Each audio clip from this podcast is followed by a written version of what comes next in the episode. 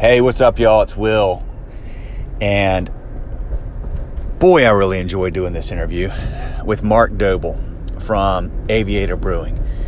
He started this business in 2008, and it has just grown beyond anything I would imagine you could grow in that short amount of time. He is a fascinating guy. The story behind why it's named Aviator Brewing is interesting enough, which we get to at the very beginning. It had me both laughing my tail off as well as just incredibly in awe of how that went down. And boy, this is a cool story. And I'll put it this way. So, did this interview. Today's the next day. After the interview, I went to a restaurant in Raleigh last night. Mark is in Fuquay-Varina, which is south of Raleigh. And we went to Jolie, which is owned by Scott Crawford. Incredible place he opened a few months ago. And I told the GM that I had done this interview at Aviator Brewing earlier in the day. And she said, oh yeah, they've been around a long time. Like 20 years or something, right? Well, that didn't surprise me that she thought that because Aviator has really just built its brand so well in the Southeast and so quickly. And I mean, we were in a 23,000 square foot facility that they've already outgrown. Mark and his team are building a 65,000 square foot facility in Fuquay-Varina. It's going to house two restaurants, a coffee shop, and their brewery. And I mean, I could go on, but listen to the episode. You're going to enjoy it. Mark's a fascinating guy, very nice. And as you'll hear me mention this, and it's very true, you could tell just talking to him, he is just in love with what he does. He's happy. He enjoys it. He works hard. He really has fun doing it. And he has this almost permanent smile on his face while he's talking about his business because he loves it so much. So it's very intoxicating and very inspiring. So y'all enjoy. More episodes coming soon. This year we're going to be doing a lot with breweries. I may have mentioned that, but spending a lot of energy focusing on breweries and distilleries this year, and also most likely coffee shops. But more on that to come. Breweries are just opening everywhere, and that industry is going to keep growing, and it's just a lot of fun to hang out with brewers. So that's it. Y'all enjoy. See you. All right. We're live. Finally. All right, great. SD card was not working. Always good to have a backup. Two is one and one is none. Yep. Radio check. All right, folks. This is cool. We're sitting here in Fuquay-Varina, North Carolina, outside of Raleigh, and I'm with Mark Doble. He is the, he started Aviator Brewing. He's the brew boss. Yep, that's it. And this place is, gosh, in a very short period of time, I don't even know how to describe how big this place is. I'll say this, I've been to a decent number of breweries now. I've never seen this much beer, and they've already outgrown this. So I'm excited to hear the story behind all this, man. Thank you. Thanks. And, yeah, cheers, by the way. What are we drinking? What is it called? It's Three Bones Kolsch. Three Bones Kolsch. Okay. Mm. It's very good. So you started 11 years ago. Yep. Why? I like beer. Well, you make a lot of it, and it's really good. What were you doing prior to that? I worked for Hewlett-Packard. I was an engineer. Oh, the normal story, right? Yeah. The engineer from Hewlett-Packard that starts the brewery. So you were brewing your own stuff? Yeah, I started brewing beer when I was 16. My dad was in the Army. We lived over in Holland. Oh, and nice. A neighbor down the road, a Dutch friend of mine, he brewed beer, and I was fascinated by it. You were 16? I was 16. Because you're in Holland. Like, yeah 16, you know, brewing beer. Everyone's drinking beer. Everyone's having a good time, and this guy showed me the process, and I was fascinated. So I got a little kit, and I started brewing some beer in the basement. And I was, showed my family how to do it, and they all loved it and thought it was cool. And then how long were you with Hewlett-Packard? 15 years. Okay, so you were there a long time. Yeah, a long time. Dude, this is a big change from – that's a full-on corporate culture. Yeah, it was fun for a while. I got to do a lot of cool stuff. But, things change, and you want to go pursue other interests and hobbies and, you know, have a good time. How long were you doing this? Was this a side gig? Or, I mean, you couldn't, you probably had to just quit full stop to get this thing going, I would imagine. Yeah, I did. 2008, the economy kind of hit the skids, yeah. And I think all the large corporations were feeling the pinch, and, you know, HP was one of them. You know, job was changing, things were getting different. It was different than what I was used to. Yeah. I was looking for a change. I wanted to do something where I had friends who had their own businesses, and I wanted to kind of be involved with that, to kind of create my own destiny. And, you know, yeah. If I worked hard, I could make it happen. And, you know, I think that's kind of the American dream. Yeah. To a certain extent. Sure. You know, and I think everyone wants the chance to pursue that at some point in their life. And I think that was my time. Well, you, yeah, you know, you good, or I mean, bad timing, you know, in terms of just what was happening with the economy then, but then sometimes that can lead to good things. You, took a risk, you know, I mean, that's the thing about the American dream is, you know, these are survivorship bias stories, right? Like we hear the stories of the people that made it. There's so many that take that risk and, yeah, you know, it doesn't work out, but hey, we have the opportunity. And, you're right, man. If you've got the idea and the passion, you got to have the passion. You got to have the work ethic too. Oh, 100% agree. I mean, cause this had to have been a heck of a lot of really hard work, long hours. And, I'm sure it still is, but I bet early on did you have, it's a risky thing. I mean, were you concerned? Were you worried about whether it would make it, or did you just? Yeah, there were a lot of late nights.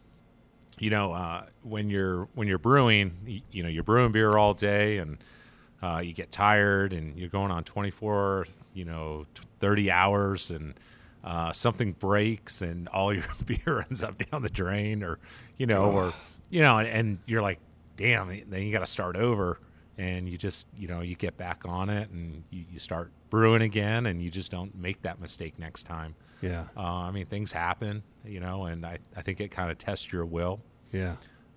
You know, you can spend hours working on something or days, and something goes wrong or bad, or, you know, the truck crashes or, you know, the yep. kegs leak or the tanks break and the chiller doesn't work and the pumps break, and, you know, and it's, you know, the customers a lot of time don't see a lot of the work that goes into it, but it's very satisfying to get that beer on tap, you know, and to see your handle out in the market, and to go to a bar or restaurant and yeah. drink beer that you yeah. created. Yeah. That's awesome. I think that's just a really cool thing. Dude, I love that's so cool that I can tell that so genuinely still excites you to this day. Like it probably the same way it did when you first started. Yeah. I mean, that's the sense I love beer. Yeah. I mean, I love beer. I love everything about it. I like making things. I like building stuff. Mm-hmm. You know, it's just fun. Yeah. It's interesting. Cause you're sort of, so you've got an engineering background. Yep. But you're in all that stuff you just talked about was it's very messy. It's not, yeah. It's non-linear. It's not black and white. It's not right angles. And, you know, I mean, it's like, that's legit. Like just not only, not to mention then all the stuff you have to deal with, I mean, how many employees do you have now? I think right now we have about 140. That's a lot of people to me. Yeah. That's a big responsibility. You know, it's a huge responsibility. Feel a burden to basically make us successful. Yeah. You know, we have to make money and, you know, get people into the restaurant and make sure our bartenders and servers are doing well. And, you know, we're providing the product that people want. We're innovative. We're creative. Yeah. We're getting good quality out there. Yeah. We stand behind what we do. If we're in question of anything, we throw it away. You know, if it's something we're not proud of, we don't serve it, or we don't create that. Yeah. So it's, you know, and it's like everyone says, I guess the same thing, that you need a, you know, good solid team behind you. I couldn't do it without the people we have. Yeah. And we just have, I think, the same core passionate group of people that have just been with us for years, and they, you know, they make Aviator happen. Yeah. You got people that have been here since early days?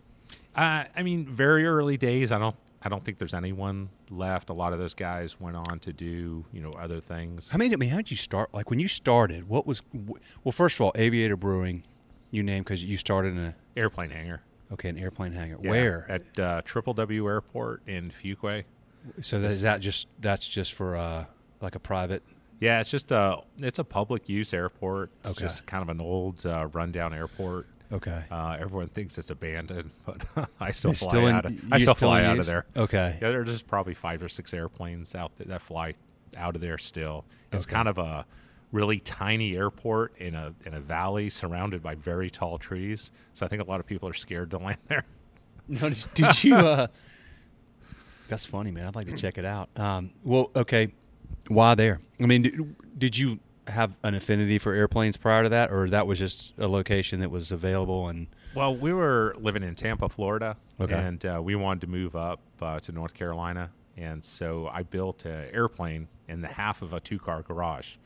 And so when we were moving, the airplane was still in the garage, and I moved it to the airport in Tampa, and I left it in the hangar in Tampa, and we moved up here, and I flew back down to Tampa. Whoa, okay, hold on. You built an airplane? Yeah, I built an airplane from sheet metal and, and rivets. And really? Yeah, 12,000 rivets.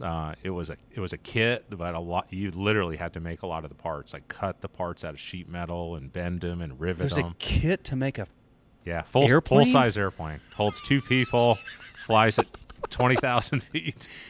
Did your wife fly with you? Oh, yeah. I've taken her up. Oh, God. Man, that's insane. That's incredible. How cool. You really do like to make things. You made a freaking airplane? I was just fascinated by flight. And one day I woke up and, I wanted to fly in the military. I didn't get the opportunity. So when I got Were you in the military? Yeah, I was in the Army. Okay. Went to ROTC and went in the Army Reserves. But one day I was in Florida and I just woke up and, man, I want to fly an airplane. So went to the local airport, took some flying lessons. Then I wanted an airplane. I couldn't afford one, so I built one. And then we moved up here, and so I flew back down to Tampa, put the wings on this airplane in the hangar, and, took it out. And a friend of mine test flew it for me and then taught me how to fly it. And I took off and flew it up to North Carolina.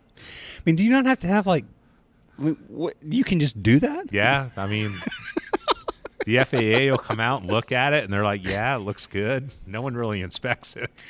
You don't have to get a license or... No, you just... Oh, God, so, that's insane. Yeah, I took off out of Tampa, and I'm at 10,000 feet, and I'm like, wow, this is awesome. So you flew it up here, and you landed at that airport? Yeah, and I landed in Harnett County, and then... And, because I landed here at night, and I didn't want to fly into Triple W at night. So the next morning I flew into Triple W, and I kept it at a rental hangar down there. And then a friend of mine had a big hangar. He got divorced, and his wife got his hangar, and she wanted to sell me the hangar. I didn't really want it, and she gave me a great deal on it, so I bought this hangar from her. And I put my little airplane in this huge hangar, and... The idea for the brewery came from I had this massive hangar and this tiny airplane where I could put this brewery inside this hangar. So you didn't move up here to do the brewery? No. The brewery. Why did you move up here? We just wanted to leave Florida. Okay. We had starting to have kids, and we wanted to have a kind of a better environment for them. Yeah. Rather than growing up in a big city. Yeah. We wanted to be a little bit more. Rural and a little more area for the kids to run around and play and have a good time. Yeah. I think North Carolina was perfect for that. How'd you find Fuquay-Varina? My wife did. She actually said she found Holly Springs, and then we ended up putting our business in Fuquay-Varina. Oh, okay. And so the brewery started in an airplane hangar, and the airplane hangar was in Fuquay-Varina, so we ended up, moving, keeping everything in Fuquay. Wow. That's fascinating. Okay, so it's a legit... apropos name. Yeah. Yeah. Like, I was like, well, maybe he just likes airplanes. You built an airplane. And yeah. Wow. That's awesome. I like those posters you have over there on the wall, too. Oh, yeah. I love World War II airplanes. Man. Yeah. All that stuff's just really cool. It's kind of the golden age of aviation. Yeah, exactly. You got some... Yeah, this is really cool. So, okay, so you moved up here, you got the hangar, then you decided you were going to start the brewery. Did you self-fund this, or did you... Yeah, I was never a huge fan of, 401k and investing and all that. So when I got the chance to cash that in, I was all about it. So I was like, let's just cash in that 401k. And there wasn't a lot in there anyways. So I took the money out of my 401k. It wasn't a ton of money, and I'd kind of sourced some used equipment throughout the United States. I found my boil kettle and mash tun in south of San Francisco in the Bay Area. Knew a guy out there, Devil's Canyon Brewery. Went out there, met these guys, and they sold me this brew house fairly cheap. I had loaded it up on an 18-wheeler, and then had the truck follow me up to went up to Montana. I found some old dairy tanks there. I loaded those in the 18-wheeler, and then I went down to Denver. I found some old Bright tanks there, and we threw those in the truck. And then all this crap came back to North Carolina and met me at Triple W Airport, where I unloaded everything and put it in my hangar, and basically I assembled this brewery with all these parts. Wow. And, you know, the first day I brewed. How much did it cost you? Roughly. I mean, I was probably in it for about $15,000, $20,000. That's it? Yeah. I mean, I got stuff super cheap. Yeah. The glycol system. Wow. You know, I put it all together out of PVC. Yeah. Okay. I pretty much built everything. Yeah.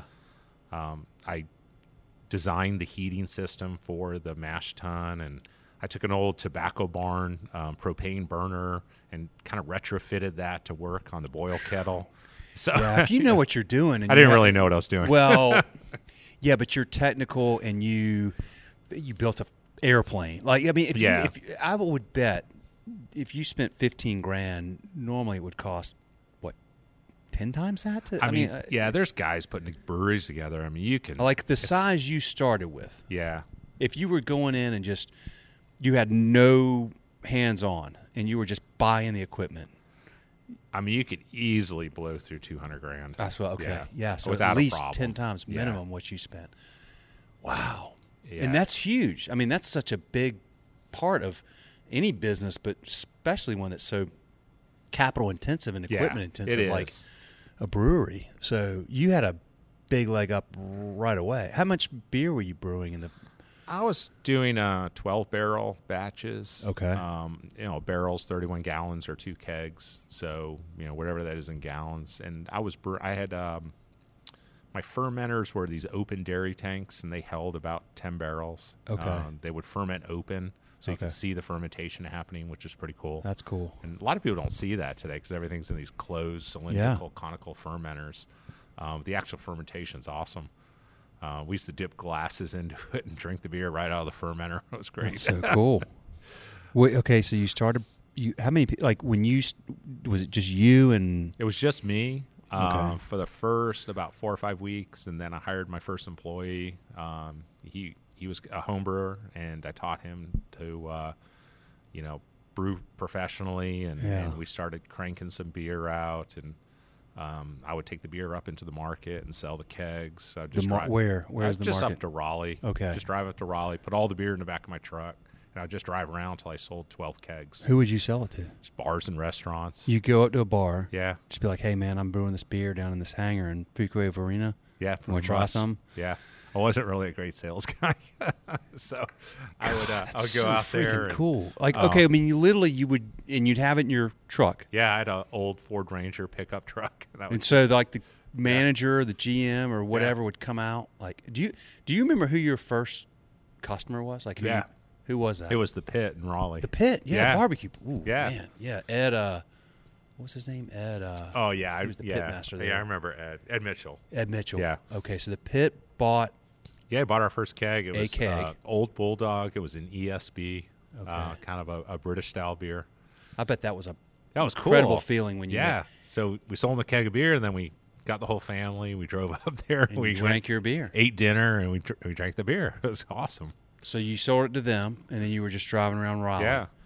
Who else? Do you remember any of the other ones you sold to early on? We sold to the Raleigh Times. Okay. That's the same group, right? Yeah, whatever. Yeah. Yeah, so we sold a lot of beer in our own bar. We had a bar in the hangar. Okay. And people would come in there Thursday to Sunday, and we'd just sell tons of beer. Okay. We had, we'd have 500-600 people out at the airport, just everyone drinking beer. It was crazy. That is awesome. Yeah. I bet that was fun. It was a blast. Wild West back in the day. They had 500 people out at an airport in a hangar just drinking beer. Oh, it just was crazy. And, and the whole time I'm learning the business. Yeah, I read a bunch of business books, and I was like, I didn't really get it. I don't really understand them. What do you mean you didn't get it? Like what? Well, I read all these business books, and I'm like, well, you know, you got to do this business plans, and you need to do this and that, and I read them all, and I kind of understood what they were saying, but I didn't really agree with it. Did you do a business plan? No. Yeah. And to this day, I've never done one. I haven't either. I don't really get it. Yeah. I don't really understand the business plan. Well, because it's process. Just it's like a here's what we think. Like yeah. There's so much that's just get. It's like. It'll be like, how do you know? Like, yeah. And there's 50,000 things that change that you iterate and you learn and you do trial and error and you go, okay, well, I'm not good at sales, so maybe I need to hire a whatever it is. But you don't know that until you just go do it. Exactly. And my big thing was make more than we're spending. So that's all I did. Simple stuff. And, basic. We had if you're making beer and you got people coming into your bar and you're selling pints of beer over the bar, I would say that my business model was, how many pints of beer do I need to sell per day to stay in business? And I would say, well, I got to sell 200 pints of beer today. And that's what I was set as the target. So we would just stay open until we sold 200 pints of beer. Yeah. And be like, okay, that's good. We met our sales goal. And then we would go the next day and the next day. Was a lot of it, so you were... Was most of your revenue coming from the location, from the hangar? No, it was about half and half. So it was about half from distribution and about half from the hangar. Okay. And then over time, we just kind of learned that, we need to be in a different area. We need to open a bar in town. And that's when I found the old Varina train depot. I was going to ask you if that's what that was. Yeah. And so a friend of mine, Bill Akins, owned this train depot and Bill was kind enough to let us lease it from him, and it was great. It was just a cool building. It needed to be a bar. I mean, it had all the old wood. It was very linear shaped. Yep. It just suited itself to be a bar. And when you're in there drinking, you're surrounded by kind of history and all the wood, and it was just, I just thought it was awesome. It's very cool. A lot of people. Just volunteered to help me build it, the bar. A good friend of mine, Ron, who's a pilot for the state, he came in, built the bar for me, got the beer taps up and running, and everyone's like, "You're crazy, man! What are you doing?" And I was like, "Well, man, this is gonna be cool,." And we opened up, and people came in and said, "Well, you got any Bud Light on tap?" And I was like, "No, we got some beer. We're making this airplane hangar." So. People start drinking beer and having a good time. We got some lot of live music around here and good bands, so we had live music. And wow. Are you the only brewery in Fuquay? No, there's actually 5 breweries in Fuquay now. 5 breweries. And how many people live in Fuquay? I think there's around 35,000. And you got 5 breweries? And we have 5 breweries. Wow. Yeah. That would seem like it's a high ratio of breweries per capita. I don't know. Yeah, it's great. I mean, it's really cool to see the resurgence of microbreweries in the United States, because pre-prohibition, we had all these crazy great breweries. Yeah. This is what I think is so great about you mentioned the American dream earlier, and what's so cool is that we have the ability here to take an old abandoned hangar. Like I always find it funny when people predict the economic forecast in the future and what's going to... Like, you can't do that because you don't know that some dude is going to show up and buy an old hangar and turn this incredible business out of that, selling beer. Like, it's a fascinating dynamic with our economy, which I just think is just amazing. But I love those kinds of stories. I mean, you start brewing this stuff, and then you're going up there and selling it in Raleigh. And then now, how many salespeople do you have now? Now we got 8 guys on the sales team, and and what's your footprint geographically? We're all of North Carolina, Virginia, West Virginia, South Carolina. Good grief! Parts of Georgia. Are your guys? Are they remote or are they? We have everyone based here. Okay. But it's it's a very American thing. I've lived all over the world, and you go to Europe and all these different countries and Asia and all that, you really don't get the opportunities you have here. Yeah. The ability to do something like that, to take a business and just start it. Yeah. You know, it's a very American thing. Yeah. You know, I was talking to the mayor in Fuquay, and they had plans to get rid of the downtown Varina. So there's Fuquay and Varina. They're two separate downtowns. No way. And, are they really? Yeah. And what was I in? Was I in Fuquay? You were in Varina. I was in Varina. Basically the wrong side of the tracks. And, you know, Bill Akins, you know, he did this great thing where he revitalized part of the town. And, you know, we came in and did our stuff.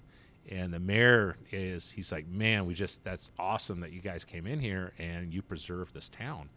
I think those buildings are awesome. You can never replace that. Right. And it's such a unique part of the history of this area. It'd be such a shame if any of that had been taken away. Yep. And when we acquire these buildings and turn them into these bars and restaurants, we try to keep them as close to original as possible. We take the paint off the walls, expose the brick, try to make them look original and preserve that history inside. Yeah. And people now come in and see that. They're not, you know, it's not a, you know, an office or something where people don't get to go in there. We try to turn them into almost like museums. Yeah. In the tap house, we have pictures of pilots, but they're only pilots that the guys that drink there or their grandfathers or their fathers. Cool. And so when you look on the walls, you know, you see this like history. So, I mean, to me, that's kind of cool. You know, it's fun to go into a bar like that because you go to New York City, you drink in a bar that has history, like McSorley's in New York City, and you're drinking in a bar where people are drinking beer there, you know, 150 years ago. And it's just that's the experience, you know, and that's what we try to deliver with our bars and restaurants. And that's just fun. You got to make it fun. Yeah, you do. And people really want that. They're seeking that. They're craving that more and more. Wes and I talk about that all the time. And I talk with my buddies about that. I mean, everything is there's so much technology now. There's so much – everything is moving at such a fast pace. We're on our screens all the time. There's all this stuff. Man, we're still humans, and we desire a connection. It's like the more – you know, the more on one end that things are becoming fast, efficient, AI, robots, everything else. On the other end, like, you need things that are slow and timeless and historic, and that's what you're doing. And people want that. They need that. They may be conscious, it may be subconscious, but they're definitely attracted to that. There's no doubt about it. I mean, the original social media is sitting at a bar talking to people. I mean, that's exactly social media. That's exactly right. And, you know, social media on your phone and Twitter and Instagram and Facebook and all that, all you're doing is extending that. Yeah. But you can't replace that human experience. Mm-hmm. Nope. You know, and that's what a bar does. A bar brings people together. Yeah. The most fascinating thing in the tap house that I've seen when I've been drinking there is you're sitting down and two people come in and they haven't seen each other in 20 years. And they're in this bar now drinking beer together. Yeah. And they meet every week to drink beer now. Yeah, that's awesome. You know, it's cool, but that builds community, and that's what bars are. Yeah. You know, sometimes there's a negative connotation to people going to a bar drinking. You know, it's, you know, maybe there are some bars like that. Our bar is a pub where people are coming together and kind of building a community. Yeah. Yeah, it's just, you know, beer's a social lubricant, and it's the one place we have now. I mean, I'm convinced 100%, like, bars, independent restaurants, it's like the one place we have now where there's actually some diversity, there's conversations, you know, that are, you know, about important topics where it's not just this vitriol spewed on a keyboard or whatever. Because nobody does that, you know, like nobody actually talks that way to people. You know, and then you start a conversation with somebody that has a different perspective than you do, and you learn something versus just like, rah. But I love that. And you had that. You had the tap house I saw. And then you had across the street. Would you have a? We have the smokehouse barbecue restaurant. Mm. Really? And then across the street from there, on the other corner, is the pizzeria. Dude, so we do brick oven the Aviator pizza. Brand. That's very cool. Yep.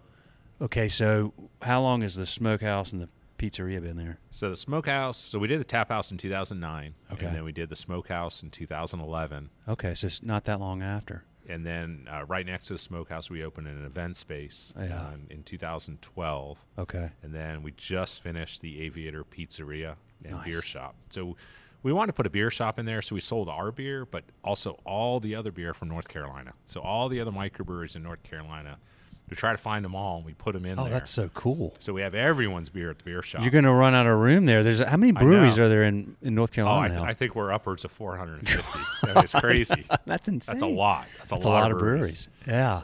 Wow. But, you know, what's cool about it is there's so many, and you know, we're always discovering a new one, and we try to connect with these guys and bring them in and do a tap takeover and meet them. And, you know, it's just cool, you know, just to hang out, talk with these guys and hear their story. And so it's kind of fun. Y'all have the – man, I got to tell you. So I've been doing this podcast for a few years, and it's mostly been restaurant owners, but I decided this year, or we decided, that it would be a really good idea to spend a lot of energy on breweries. I mean, your community is so inspiring, collaborative, fun, informal. It's just like, I don't know, man. It's just, it's really cool. Everybody I meet that's a part of a, and distilleries, I would add to that too. Distillers are really cool as well. But it's just good people that like to have fun, that work together well, that don't take themselves too seriously, yet work hard, and are, I mean, gosh, just part of a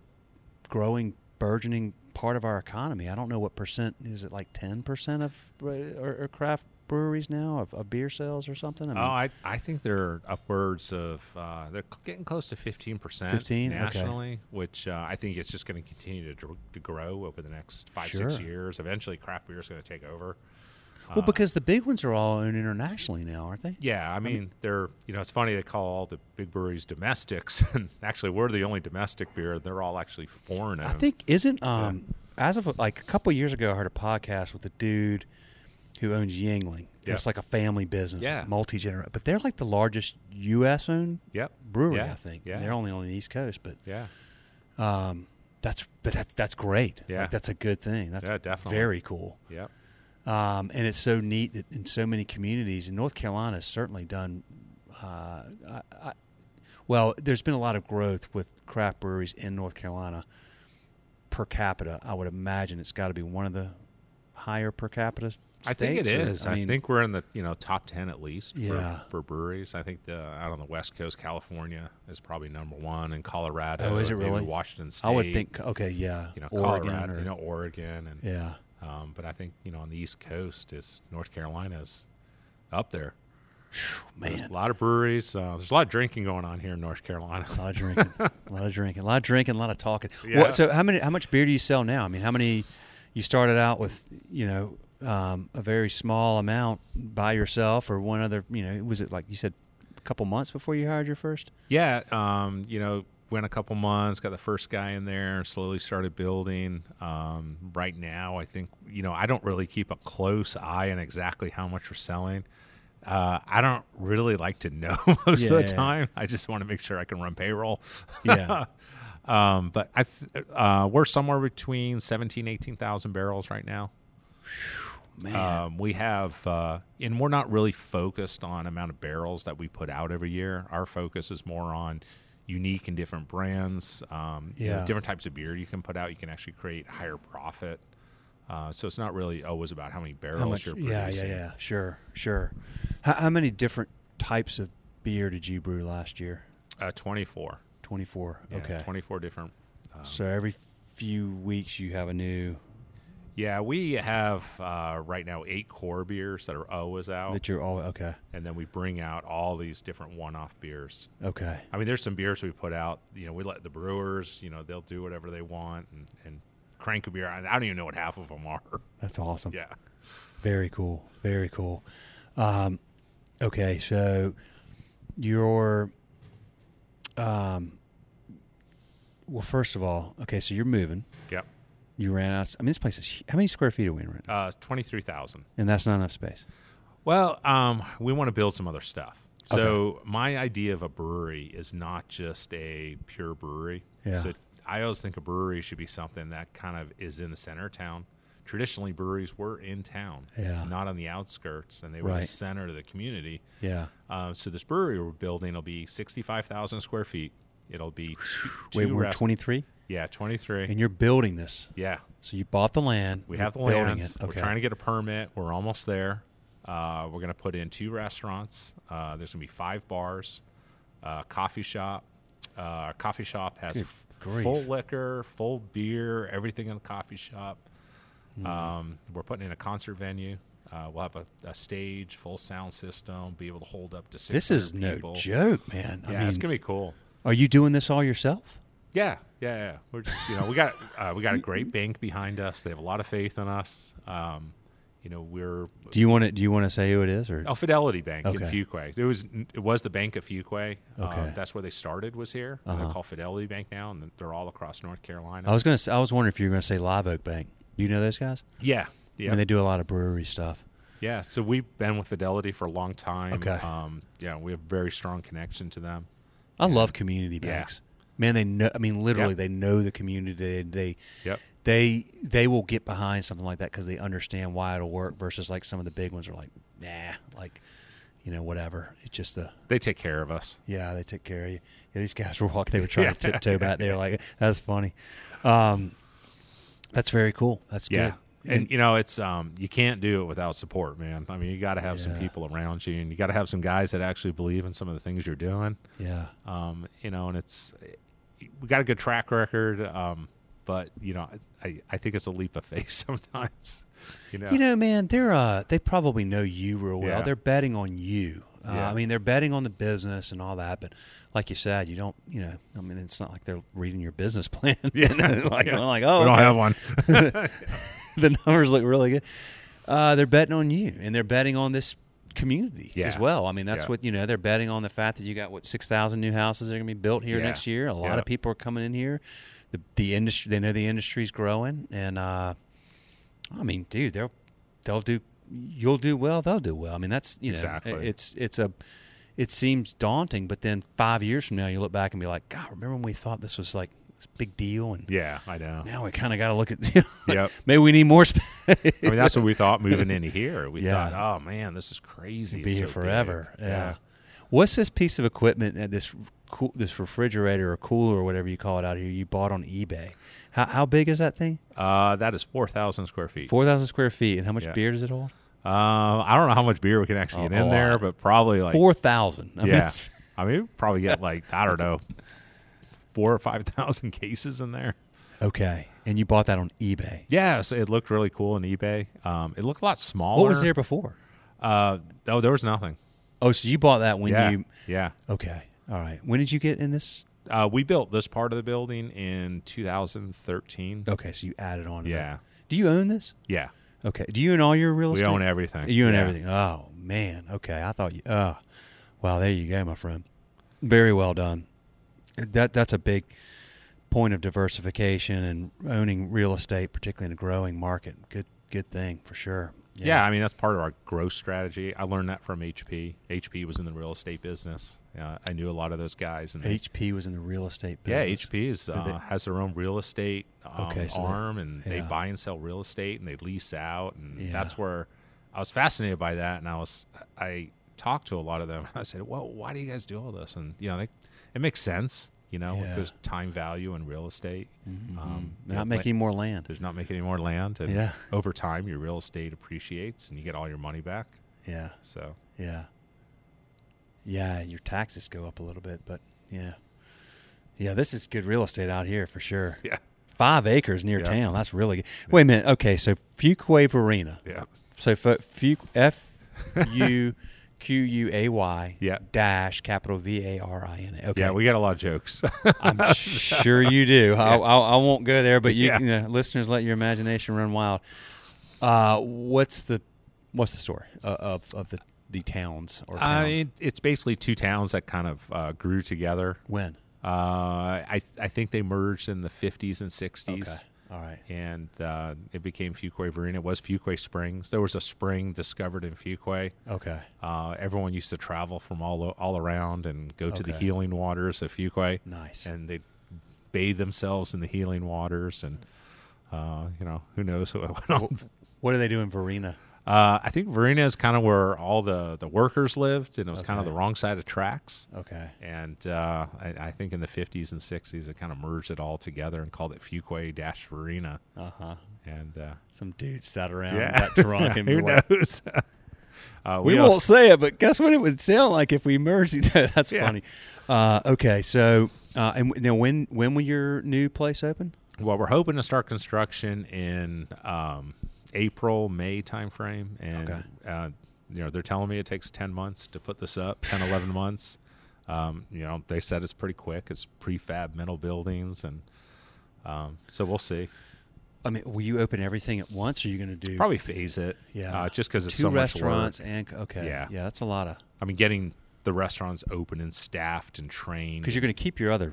Yeah. So this is all new staff. Yep. This is new... Okay. Yeah. Wow. And we'll sell the building we're currently in. And then we'll just have everything downtown. Okay.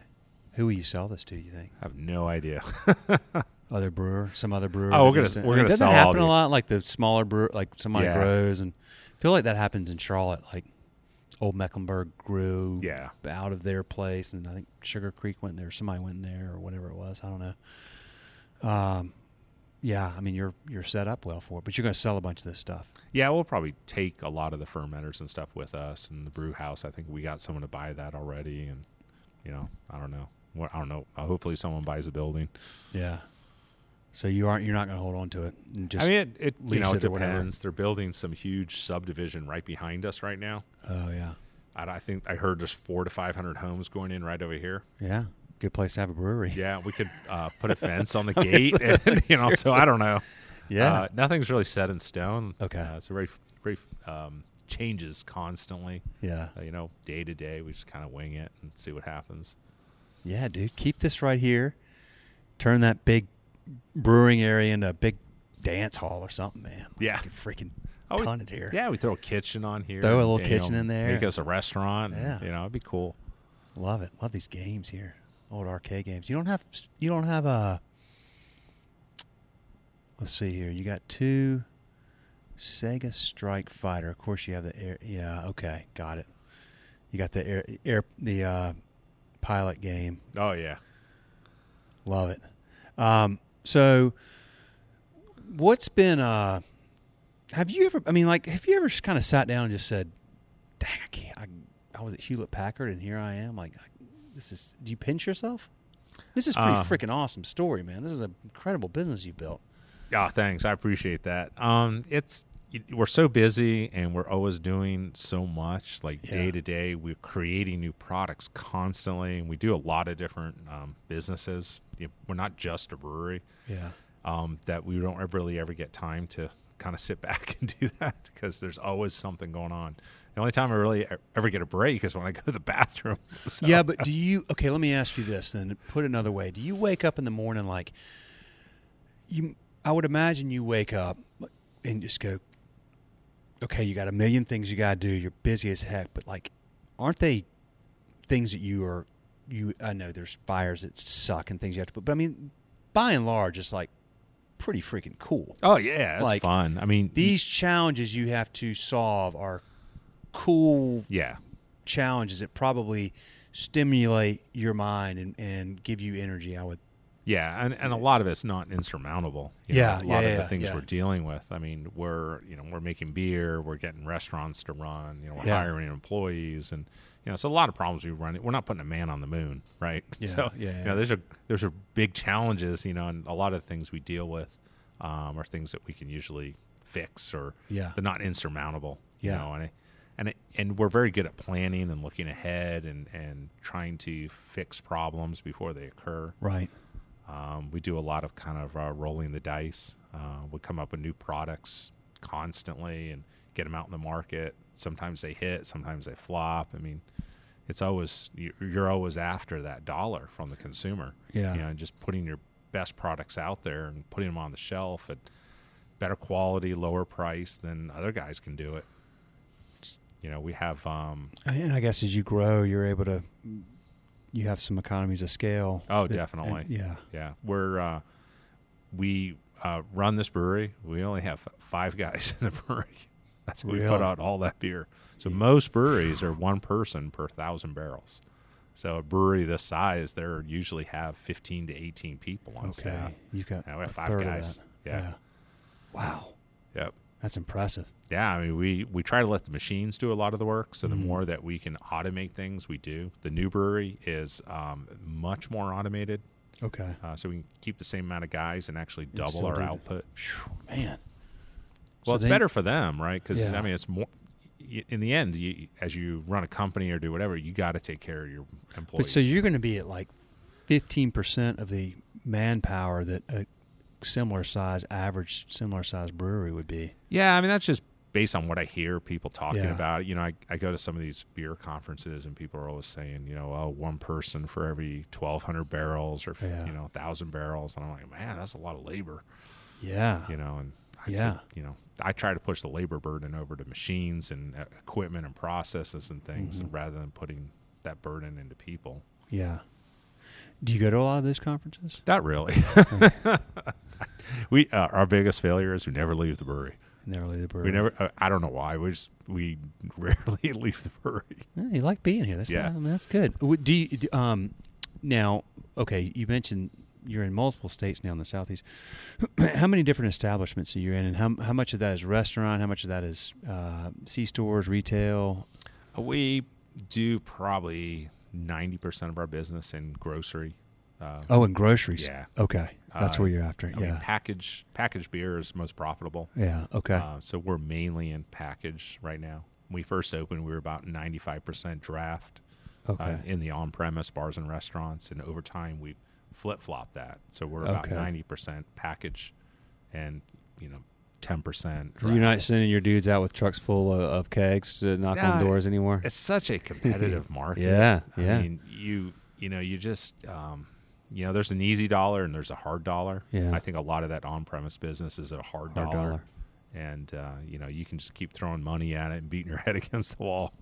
Yeah. Or, you know, our business model is, you know, we have our 3 restaurants down the road, and we're going to open our new brewery with 2 more restaurants, and then we have a new restaurant opening about every 6 months after that. Really? Yeah.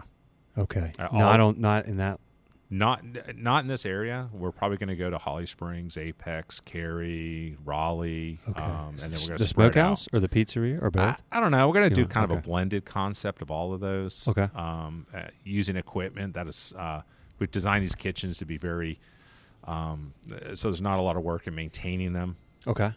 You know, offering a lot of the food to be made at the brewery, and we'll ship it out to our own restaurants. Okay. So we won't have any of the restaurants doing their own food orders or anything. We'll centralize it all. Okay. But, you know, that's just the growth strategy we have. We like to control what we do. Yeah. We don't like to – we like to make the easy dollar. Yeah, yeah. Sure, sure. You're okay, so these are going to be brew pubs. Yeah. Okay. All under the Aviator brand and some – okay. Now, when your pork your smokehouse. Yep. Pulled pork – oh, yeah. Just pulled pork, ribs, brisket, smoked wings, all the usual stuff. I love that stuff so much. Yeah. Golly. Mm. Eastern North Carolina style? Oh, yeah, both. Yeah. We have both. Yeah, okay, you do. Yeah, we offer all the sauces. We listen to all the arguments. Have you ever heard the mustard-based South Carolina argument? Yeah. And I love it. I love it. I actually like them all. I do too. I love all the different styles of barbecue. I defer. I will pick Eastern North Carolina style just because that's what I grew up liking. And but I got to tell you, my wife's from Lexington, South Carolina, and I mean, it's not even South Carolina. It's like this specific kind of Columbia area, really. Because I mean, my grandparents were in Georgetown, South Carolina, and we grew up getting barbecue from that place in Hemingway, and it was, you know, vinegar based. Yeah. Anyway, she's like, yeah, we went to get barbecue one night. And she's like, what about, where's the mustard? I was like, mustard? What are you talking about? And she started talking about mustard base. I was like, are you crazy? She's like, all right, next time we're down, you know, back home. And I got to tell you, that's good. I love it. I love going to South Carolina for that. I love that barbecue. It is. Yeah. It's very good. I was very surprised. Yeah, I love it. It was one of those times where I was like, okay, you're right. You were right. I was wrong. I told you were crazy, but this is pretty darn good. Yeah, I love all the smoked meats, and that's why we try to bring everything into the smokehouse. Yeah. You know, the brisket and the chicken and everything. Yeah. Well, okay, so one thing you mentioned earlier, I think it was before we started recording, you said that every time a brewery opens, you know, it takes away from the existing breweries because everybody likes something new. How does that level off? Because y'all also collaborate a lot in this industry. And, you know, I'm like, it seems like, I mean, it's competitive, but I don't feel like, particularly with breweries and distilleries, I feel like there's so much collaboration. And while there is competition, as you said, that the industry is being taken over by craft, so maybe it's not as cutthroat as you might find another.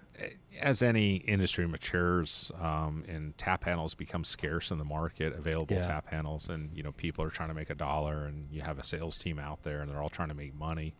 You know, and in the end, I think people are just going after the dollars. You know, honestly, you know, you're in with a wholesaler, and your wholesaler carries 8 different brands, and you're going out selling. I don't think a lot of our sales guys don't, but they don't target the brands that, you know, our wholesaler carries, right? Because then you're hurting your wholesaler, and we sell as a team. But yeah, I mean, as the market gets tighter and tighter, you know, you have 100 beers for 3 tap handles, and you know, it's, you know, it's hard, right? Yeah. So you know, our view of that business is, you know, we could go out there after those tap handles, or we could just make our own restaurants and put our beer in our own restaurants and do it ourselves. Yeah. You know. Yep. So, and we're not limited to a single concept. When we say a restaurant every 6 months, we're going to open a different concept every 6 months. It's not all going to be the same. We don't want to be chain. You know, we don't want to be like an Applebee's or a Ruby Tuesday and offer the same foods. And no, then you lose the authenticity and you know, we'll try. You know, we find a guy that lives in this town. He's a great cook or chef or whatever. And we hire him. Hey, man, let's create a menu together and throw a restaurant and kind of make it local-ish, you know, to what, you know, that area likes or whatever. You know, there's nothing set in stone. Yeah. You know, there's something different. That's fun for us. I think creating a franchise or a cookie-cutter model or all that, to me, that's very boring. Yeah. You know, I know business guys get very excited about that. I don't. Yeah, well, because they're looking at, you know, something you can replicate and scale and all that stuff. But, yeah, I mean, you got plenty of room just in this, you know, relatively speaking, small area. Fuquay-Varina, Holly Springs, Raleigh, just the triangle area, whatever you want to call it. There's tons of opportunity. Oh, yeah, there's tons. And this area is growing leaps and bounds very rapidly. But it's funny because I listen to you. You talk about opening a new concept every 6 months as if you're talking about like, we'll just create a new beer. Like there's a lot that goes into that. And you've done it and you've been able to do it. What you've accomplished in a very short time is really impressive, Mark, because not only the brewery, but the restaurant part of this thing is a whole other beast. It's just the people, the food, everything else. So, I mean, you clearly have while you don't have a business plan, you clearly plan very well and think ahead and figure out the problems and solve them up front. Well. I mean, you have a very, there's a guy I follow, he talks about talent stacks. Like you have a good talent stack because you've got this engineering side of your brain that works really well, clearly.